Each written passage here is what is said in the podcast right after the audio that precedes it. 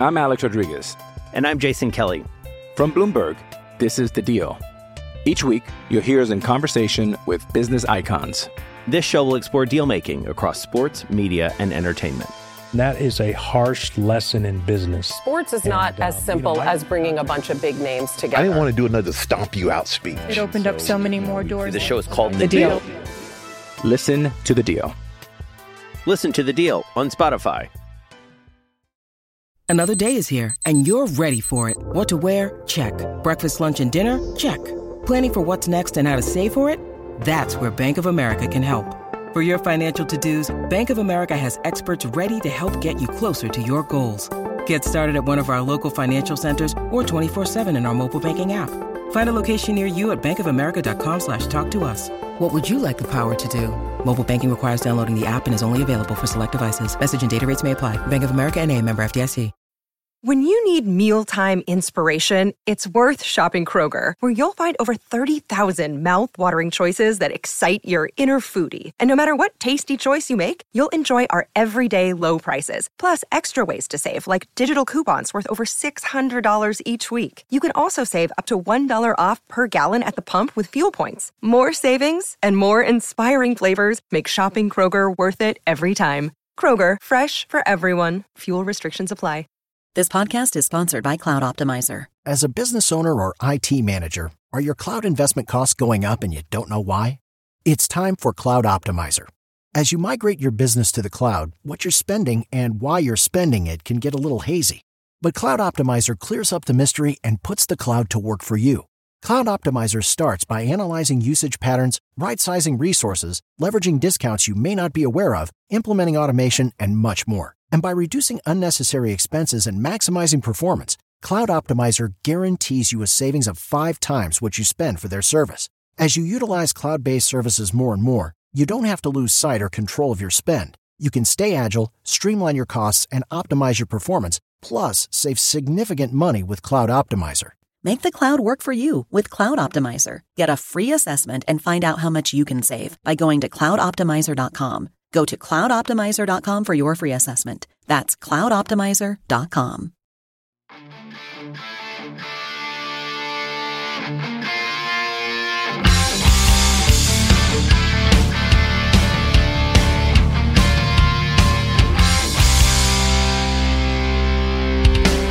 Pittsburgh Steeler fans, what's going on? This is Jeff Hartman of Behind the Steel Curtain, and we are back for another episode of Let's Ride, your Monday, Wednesday, and Friday morning podcast as a part of the Behind the Steel Curtain network of podcasts. It is not a victory Monday.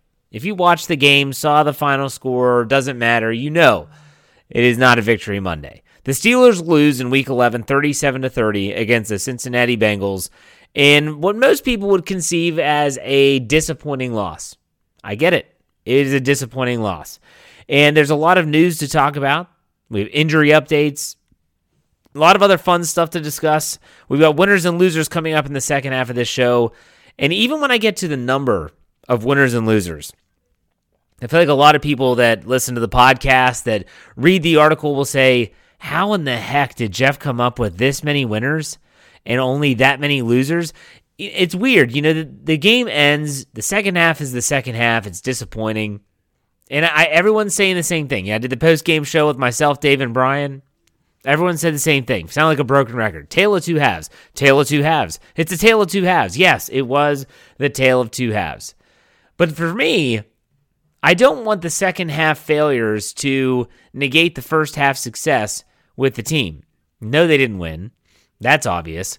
But ultimately, there were some really good things that happened in the first half. If you were to flip those halves, so let's say the Steelers come out of the gates and they're struggling and they look bad and they don't do well offensively and defensively they're, they're giving up some plays. But in the second half, well, the script gets flipped.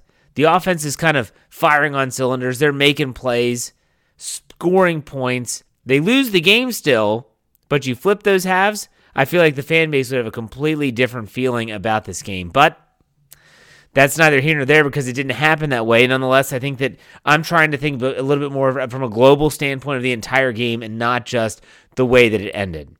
Before we get to my thoughts on the game, I want to get some injury updates out of the way and some other news. Injuries. Mike Tomlin spoke after the game, mentioned three players that left the game with injury, were not able to return, and uh, some of these are big injuries.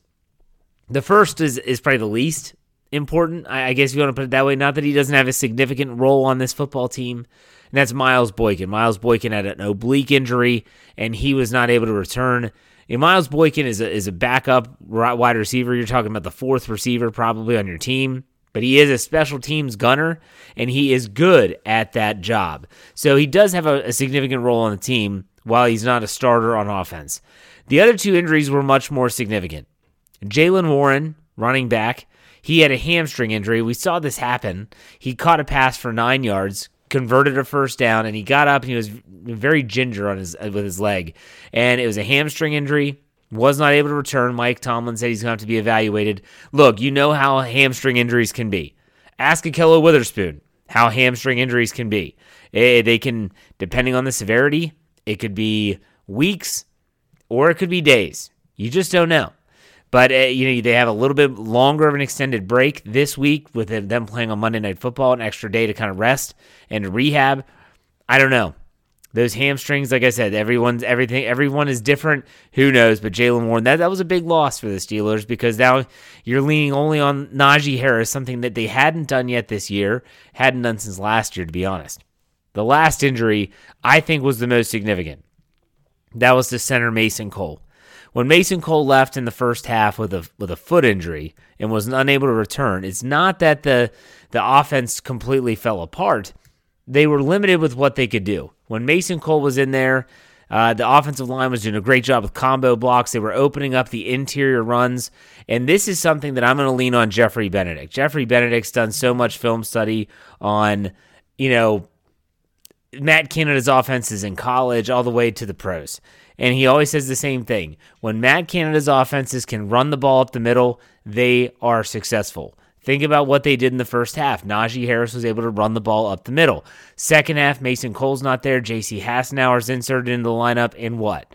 They can't run the ball up the middle anymore, and everything else seems to be scattershot. We'll put it that way. Now, Mike Tomlin said that this injury to Mason Cole was going to need to be further evaluated. He's called it a mid foot injury that scares the heck out of me because you're worried, you're you're worried about a Lisfranc, and I'm not sure if it impacts a lineman as much as it would a running back or a receiver. But you're you're hoping not for some an injury that would lead to an injured reserve designation. I don't want to go down that road, but still, those are the three injuries the Steelers are dealing with now heading into Week 12. Uh, in case you're one of the draftniks out there and you're wondering where do the Steelers reside currently in the draft order, well. They are eighth. The Steelers at three and seven have the eighth overall pick.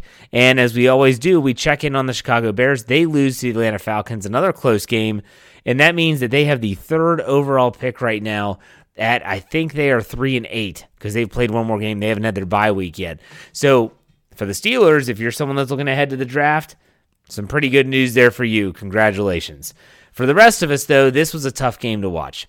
It was a tough game to watch. And and the one thing that I, I really, really struggle with. I honest to goodness do is I'm to the point now where I don't even want to bring up the quarterback situation on social media. I don't want to write articles about it. I don't even feel like talking about it anymore based on the fact that Eh, this situation where the Steelers fan base has become so polarizing. It almost reminds me of politics anymore.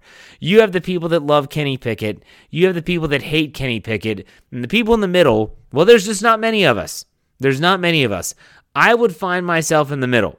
And you might say, well, Jeff, you've been saying that Kenny Pickett should start all along. Yeah, I did, because I felt that he was the best option that they had. And you want to see what you have in this young guy. And that's what they're doing.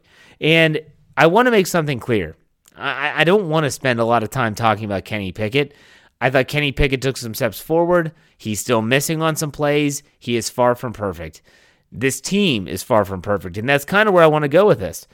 Folks, this isn't all about the quarterback. This isn't all about the offensive coordinator either.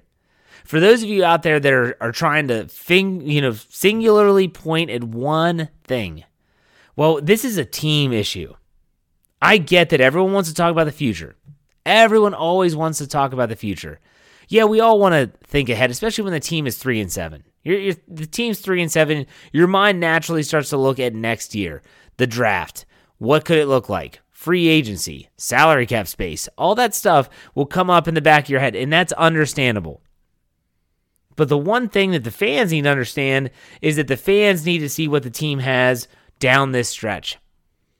I mean, think about some of the players that you want to talk about the future. If you want to, if you're that person, if you're of that ilk, then think about some of the players that are playing for their careers after this season. Meaning, are they going to get a contract extension or a contract offer from the Steelers? A lot of it depends on their play down the stretch. Someone like Cam Sutton. Do the Steelers want to extend an offer to him, or do they want to look somewhere else? You think about Terrell Edmunds, Damontae Kazee, Larry Ogunjobi. All these players I just named, they're either on the last year of their deal or they were on a one year deal this year, anyways. So these players, they have a lot to play for. They have a lot to play for. They have a lot of pride there. In my opinion, the future will take care of itself. The future will take care of itself. But if, if you're sitting there or walking, whatever you do when you listen to my podcast, if you are listening to this and you think that this team, the Pittsburgh Steelers in 2022, their issues are solely surrounding the quarterback position, I I could not disagree with you more. This is a team issue. These issues that present itself to the team or, or, or present themselves every week almost, I should say, are team issues. Is the quarterback position one of the issues? Sure. Is it the only issue? Far from it. So let's talk about some of the issues here. I, I picked out three in particular that I have serious questions about after watching this team play uh, 10 games now. It's hard to believe they played 10 games. Though the play calling. I did say it's not all on the on the on the coordinator, but it's also we're not, you know, absolving the coordinator of any of, of any issues that, in that regard. So, I'm just going to point to one specific set of plays that happened that really highlighted my thoughts on what is going on with the play calling. So, I'm not even going to mention how the Steelers seem to run on second and long a so many times. It was predictable enough that I can see it. If I can see it, the people that are paid to find out the analytics for the Bengals, they've seen it. And I'm talking about in the second half, the Steelers had not been able to get a first down, struggling just to move the ball. I think they had one first down in the third quarter. So they they hit on a go route to George Pickens and it's a first down. It's a good throw. It was a great catch.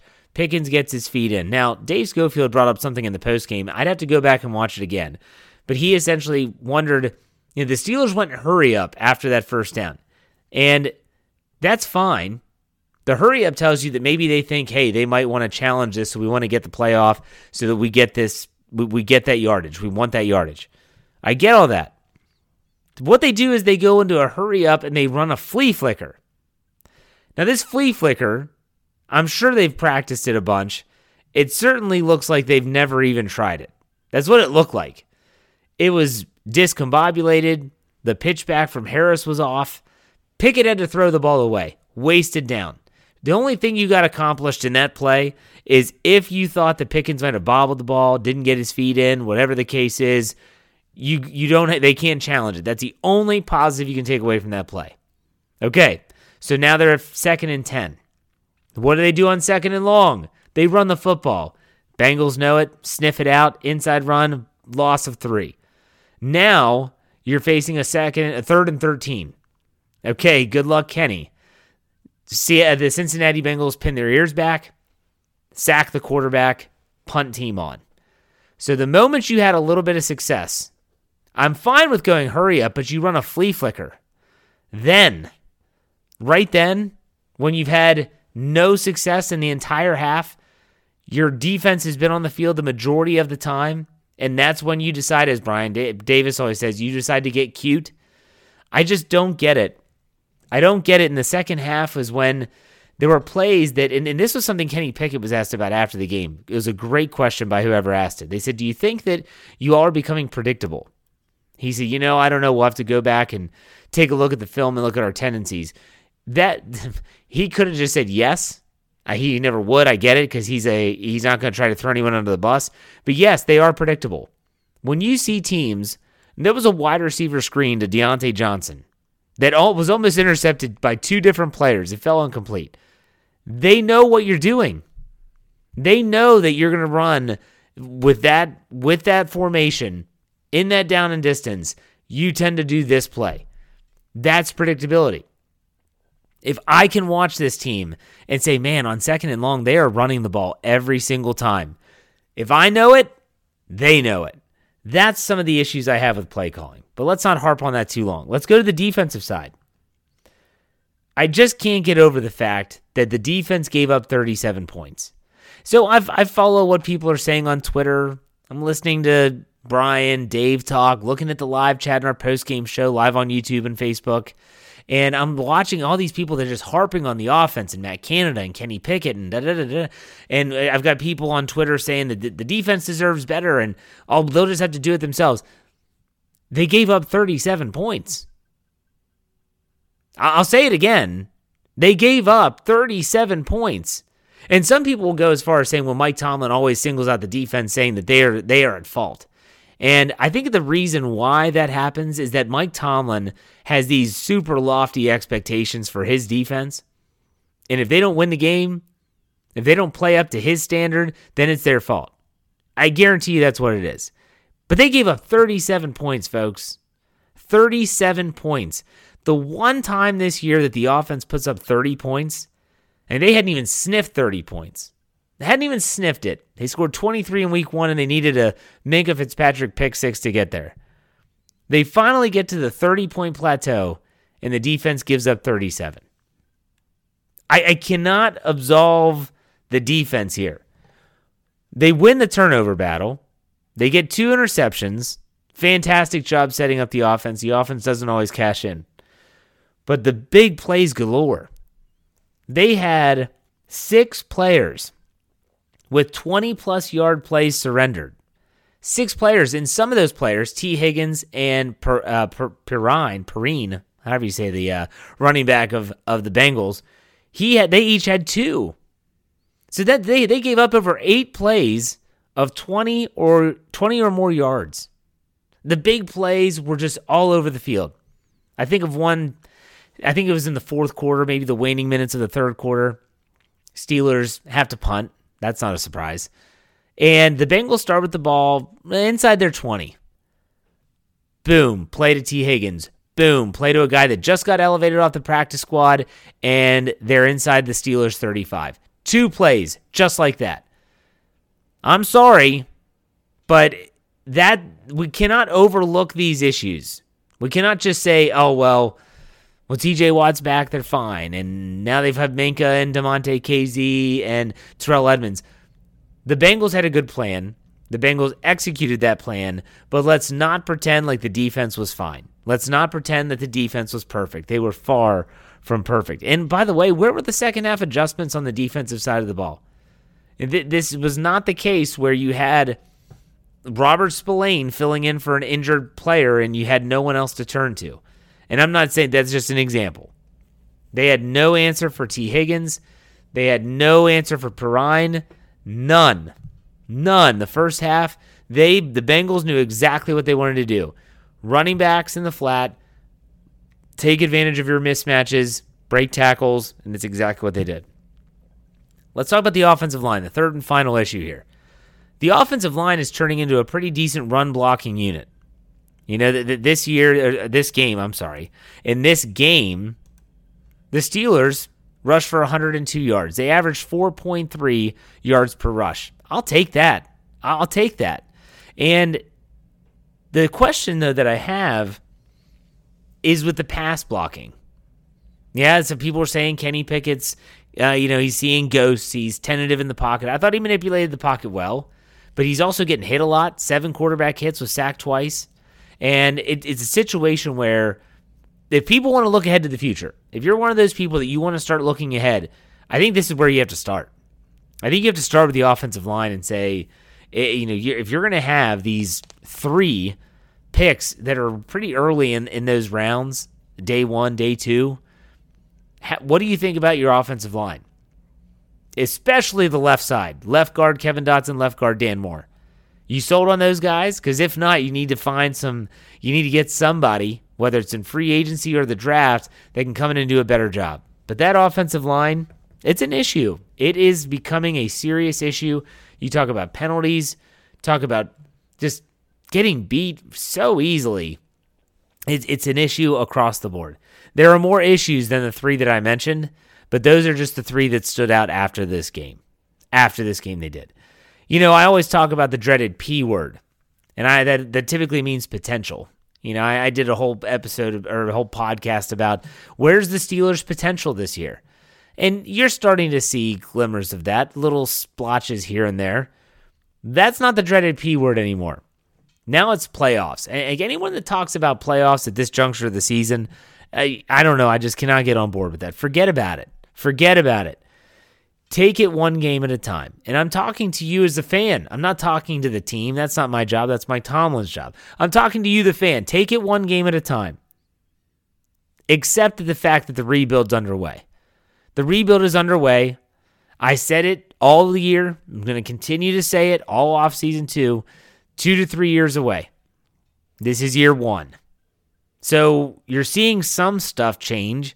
You're seeing some positives come out, whether it's a running back like uh, Jaylen Warren, a receiver like George Pickens, uh, whether you're seeing some young talent, uh, like or maybe even some some new faces starting to play better, like Levi Wallace is really starting to turn it around. Maybe you see James Daniels and Chuks Okorafor being really solid members on the offensive line. We didn't think that at the beginning of the year, but now we do.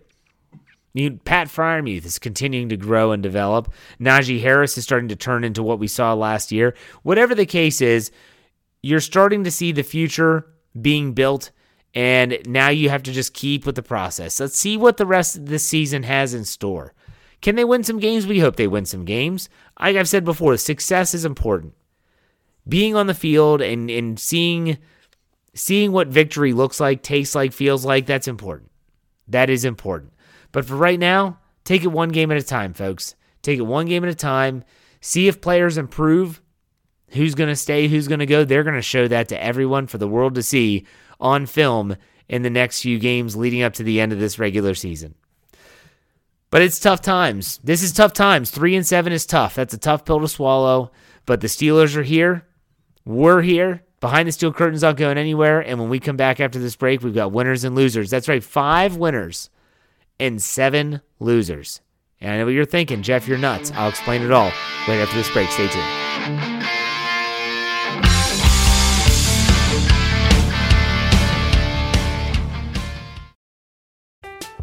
I'm Alex Rodriguez. And I'm Jason Kelly. From Bloomberg, this is The Deal. Each week, you'll hear us in conversation with business icons. This show will explore deal making across sports, media, and entertainment. That is a harsh lesson in business. Sports is not And, uh, as simple you know, I- as bringing a bunch of big names together. I didn't want to do another stomp you out speech. It opened up so many more doors. The show is called The, The Deal. Listen to the deal. Listen to The Deal on Spotify. It's Kaley Cuoco for Priceline. Ready to go to your happy place for a happy price? Well, why didn't you say so? Just download the Priceline app right now and save up to 60% on hotels. So, whether it's Cousin Kevin's Kazoo concert in Kansas City, go Kevin, or Becky's Bachelorette Bash in Bermuda, you never have to miss a trip ever again. So, download the Priceline app today. Your savings are waiting. Go to your happy place for a happy price. Go to your happy price, Priceline.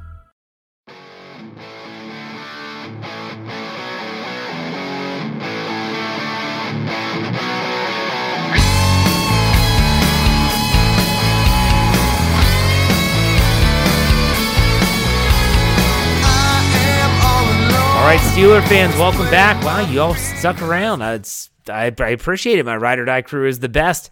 I want to mention before we get started with the what winners and losers to keep your eye out for the tweet on Tuesday to be a part of the mailbag segment. Follow me on Twitter at jhartman, H A R T M A N underscore P I T. I'll tweet it out every Tuesday morning typically, and you just have to respond. Once you respond, I will answer your question live on the mailbag segment, and we'll be good to go. I also want to mention that this week being Thanksgiving week, nothing changes with my show. I'll still be back with you on Friday, Black Friday. Black Friday, let's ride. I maybe I'll do something fun for that one. Uh, but I plan on having Jeremy Jerome Betts on for that show as well. Uh, so keep your eye out for that. I got to check with Jeremy and his schedule. In with the Thanksgiving holiday, it might be a little bit different. Nonetheless, hope you stick with all of us through this time of the holiday season. All right, let's get to the winners and losers. Like I said, five winners, seven losers. I'm sorry, five and seven. And so you're Jeff, how in the heck do you have five winners? I don't I'm not looking past the first half. I thought there were some good things. Let's go through this and maybe you'll see what I'm talking about as I go. First winner is George Pickens. Finishes with four catches, 83 yards, a 20.8 yard average, one touchdown, a 33 yard long, and on six targets. I know he had the drop. He could have added another 50 yards to this with another touchdown, but he dropped the football, and I'm sure that's going to be one that, that really haunts him. He did get ejected from the game uh, on the onside kick. Uh, he, I guess they said he targeted a player with his helmet. Uh, whatever. I'm sure he's going to learn from it. I'm sure he's going to get fined for it. But but still, it's a situation where George Pickens showed a lot in this game. He is reliable. Uh, that was the first real drop of the season for him. And that's that's something a lot of players can't say. I thought that George Pickens has also proven that he can take on a greater role. Everyone said, well, George Pickens is basically running two routes. I think he's running more than two routes at this point. You know, they trade away Chase Claypool. He seems to be picking up the slack. A great game. He's developing a good rapport with uh, with Kenny Pickett. And to be honest, he could have even had greater numbers. You think about when he abused Jessie Bates in the deep half of the secondary, he gets twisted around because Kenny Pickett threw to the wrong shoulder. And instead of just swiveling his head to the left, he tries to turn his whole body. He gets it, the, the, him falling made it look worse, but still, George Pickens is a bright spot on this team when some people, and there are times where I feel like this too, don't feel like there are many bright spots. So George Pickens is a winner. The second winner, believe it or not. Is the first half offense. The Steelers put up 20 first half points. There was t- there were times this season where we wondered if the Steelers, with Kenny Pickett at the helm, would ever score 20 points in a game. And they did it in the first half. So the first half offense is a winner for me. I thought that Matt Canada called a great game in the first half. I thought that they were they were they were still predictable to an extent, but they were getting the job done. I've always wanted, I always envied those teams the Steelers have had. We've all seen them where, hey, you know what's coming, and you can't stop it. If you think back to those the glory days of Jerome Bettis and Deuce Staley, where they, hey, we're going to line it up and we're going to run it right down your throat. You know it's coming, and it won't happen. It won't matter.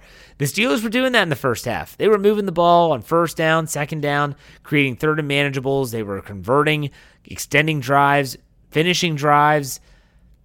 And then the second half happened, but I don't want to let the second half negate what happened in the first half. So the first half offense is a winner. The next winner is Najee Harris. Great stat line for him. He, he got he had to play a lot. 20 carries, 90 yards for a four and a half yard average. He had two rushing touchdowns with a 19 yard long, four catches, 26 yards receiving, six and a half yard average, a 12 yard long on six targets. So Najee Harris, on a day when they lose Jaylen Warren in the first quarter, he was called on to, hey, hey, we're going to need you to be the bell cow. I thought he answered the call. Over 100 yards total, two touchdowns.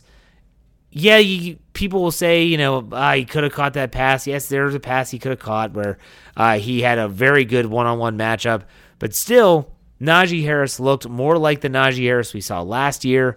He is hitting the hole harder. He's traveling more north and south. He seems to be working more in concert with the offensive line. It's good to see Najee Harris is a winner. The next winner is TJ Watt. Finishes his uh, day with six tackles, two solo. He had a half a sack, he and Alex Highsmith, two pass defenses, one quarterback hit, and he had an interception. And TJ Watt has, man, he has harassed Joe Burrow in Joe Burrow's brief career. It's his second interception of Burrow so far this season. Uh, will be the last one probably. I don't think these two teams will meet up again. But still, TJ Watt just a really great game, and and the Bengals sent so much help his way, meaning they were chipping him off the line, sending running backs, tight ends, extra help with the guard. It, it was incredible. And TJ Watt still impacts the game. He's, in my opinion, the Steelers' most valuable player. If you look at it from value, as in if they're not there, you miss that player that much. Yeah, TJ Watt's that guy, and he's a winner. The next winner, while uh, some people might dis- dispute this, is, is Levi Wallace. He finishes with four tackles, three solo, two pass defenses, and an interception. Since the bye week, now he got hurt prior to the bye week with a shoulder injury. And he didn't play in the Philadelphia game, but still, he has the bye week, gets healthy, comes back two weeks. He's had two interceptions in those two games. I don't know if this is Ahkello Witherspoon 2.0. Think back to what Witherspoon did in the second half of the season, which got him a two year deal in Pittsburgh. But Levi Wallace is playing good football. And uh, he's going to be back next year, anyways. But I like what I'm seeing. I like the way his game is trending. I think Levi Wallace is a winner after the game in week 11. So the five winners to recap George Pickens, the first half offense, Najee Harris, TJ Watt, and Levi Wallace. The losers, the second half offense is the first loser. And that is because they only scored 10 points. And seven of those 10 points came in garbage time when the Steelers were moving the ball against a prevent defense. And Najee Harris plunged into the end zone with, I think, 41 seconds left in the game. Maybe that's, I can't say that's the exact time, but it was under a minute. We'll put it that way. Other than that, it was abysmal. It was abysmal. They didn't they didn't have a first down in the second half until late in the third quarter. Uh, in the fourth quarter, it wasn't much better. They squandered opportunities, squandered field position. For as good as everything was in the first half, and that's from the play calling down to the execution, it was bad in the second half. Second half offense is a loser. The next is Matt Canada. So I, I have this stat line as mind numbing play calling and then also predictability. I did say what I said in the first part of this segment with the first half offense, and when I said that they ha- that Matt Canada called a good game in the first half, I stand by that. In the second half, no, he did not. No, he did not. I mentioned the sequence with the flea flicker. There were other sequences, and a lot of it wasn't on just on Canada. I think about when the Steelers get the ball back and they start with the ball in Bengals territory. Pat Freiermuth gets called for a holding call. Back him up. Then there's another penalty. First and 25. So say what you want about the play caller. Most people don't have a 25 yard play in their in their uh, on their play sheet. So it's not all on Canada, but it's still were the predictability aspect is what really drives me crazy the most. Next loser, whoever was tasked with guarding Tee Higgins is the loser, and it was a bunch of people. It was Arthur Maulet, it was Cam Sutton a bunch, it was Minkah Fitzpatrick, it was Terrell Edmunds. Tee Higgins had nine catches for 148 yards, a 16.4 16.4 yard average, a 33 yard long on 13 targets. 148 yards. The only thing this guy didn't do was hit pay dirt. Tee Higgins tore up the Steelers. On a day when Ja'Marr Chase wasn't even in the lineup, he did what Ja'Marr Chase typically does to a lot of defenses. It just was horrible. It was horrible. And he was the only guy that did it he he led the Bengals receiving by far. It wasn't Tyler Boyd that was lighting him up. Tee Higgins was the guy tonight, and, and whoever was tasked with guarding him, they did not do their job, and that's why they're on the loser list. The next one, a similar story, is whoever was tasked with stopping uh, Perine, the running back. So Joe Mixon leaves with a head injury. We're assuming it's a concussion, and you're thinking, okay, here we go. Let's stop Samaje Perine is how you say it. Samaje, I think it. I, I think that's how you, it doesn't matter. Stat line is this. Here's what Perine put up: 11 carries for 30 yards, a 2.7 yard average, eight yard long. Eh, those are very pedestrian numbers. But wait, it gets better. Four catches on four targets, 52 yards receiving, a 13.0 average, and three touchdowns. I'll say it again: three touchdowns. In the first half of this game, and, and Perine scored two of his three touchdowns in the first half. You could see the Bengals' plan was to attack the Steelers with their running backs in the passing game. They knew that the Ste- they weren't going to be able to run consistent consistently on the Steelers. So what are you going to do? You're going to stress the defense by getting the ball to your running backs in space, make them tackle. They didn't tackle. Robert Spillane missed tackles. A lot of people, Myles Jack missed tackles, Devin Bush missed tackles. It wasn't just one player. They all failed. Whoever was tasked with stopping him failed. They're on the loser list. The next are penalties. Steelers are penalized eight times for 70 yards. I mentioned the Pat Freiermuth holding call. That was brutal. Uh, Dan Moore was flagged for holding. Diontae Johnson flagged for a false start. Kenny Pickett somehow was flagged for a false start. I have yet to see what he did to somehow have a false start called on him. These penalties are the self inflicted wounds that this team cannot sustain. They can't. They cannot sustain it. So the stat line, eight for 70 yards, that was bad, and that's why it's on the loser list. The next, the red zone defense. We talk about bend, don't break, right? Bend, don't break. You can give up the yards, just don't give up the points. They were doing that up until it came into the red zone where the Bengals finished a perfect three for three. Three for three in the red zone. And oh, did I mention the Steelers defense gave up 37 yards, 37 points, 37 points.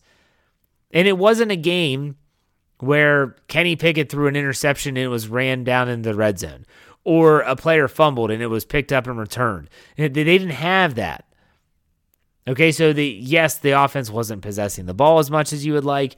They weren't flipping the field all the time, but still the defense, when he comes to bend don't break, well, they were they were breaking way more than they were bending. We'll put it that way. The last loser, second half adjustments. Where were they? Is the stat line? Whether you're talking about on offense, finding a way to stay true to what you did that was successful while also not going into that predictable range. On defense, at what point were you going to say, okay, this running back's killing us in the flat. We got to make a change. Or Tee Higgins is killing us on the outside. We got to make a change. Where are the adjustments? This team, this team has made adjustments before. I think back to the Sunday night game. I think it was week seven against Miami. Second half, the defense shuts them out. They made those adjustments. Where were those adjustments? That's what I want to know. Offensively, defensively, both. Second half adjustments were, if, if they made them, they weren't noticeable. And that tells me that they weren't done.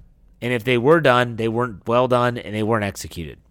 Second half adjustments. So the losers, to go back over this, the second half offense, Matt Canada, whoever was guarding Tee Higgins, whoever was tasked with stopping Perine, the penalties, the red zone defense, and second half adjustments.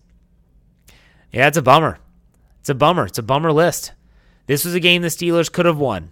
I said that this is a game I, I honest to goodness thought they could win this game, and they could have. They failed to, but they could have. All right, folks, that does it for me on this non victory Monday. I'll be back on Wednesday to talk about all things Steelers, getting you geared up for the upcoming game, talking about obviously the mailbag injury report from Mike Tomlin's Tuesday press conference. You name it, we'll have it. Stay tuned. In the meantime, you know how we finish it out here, folks. Be safe, be kind, and God bless. We'll see you on Wednesday. Go Steelers.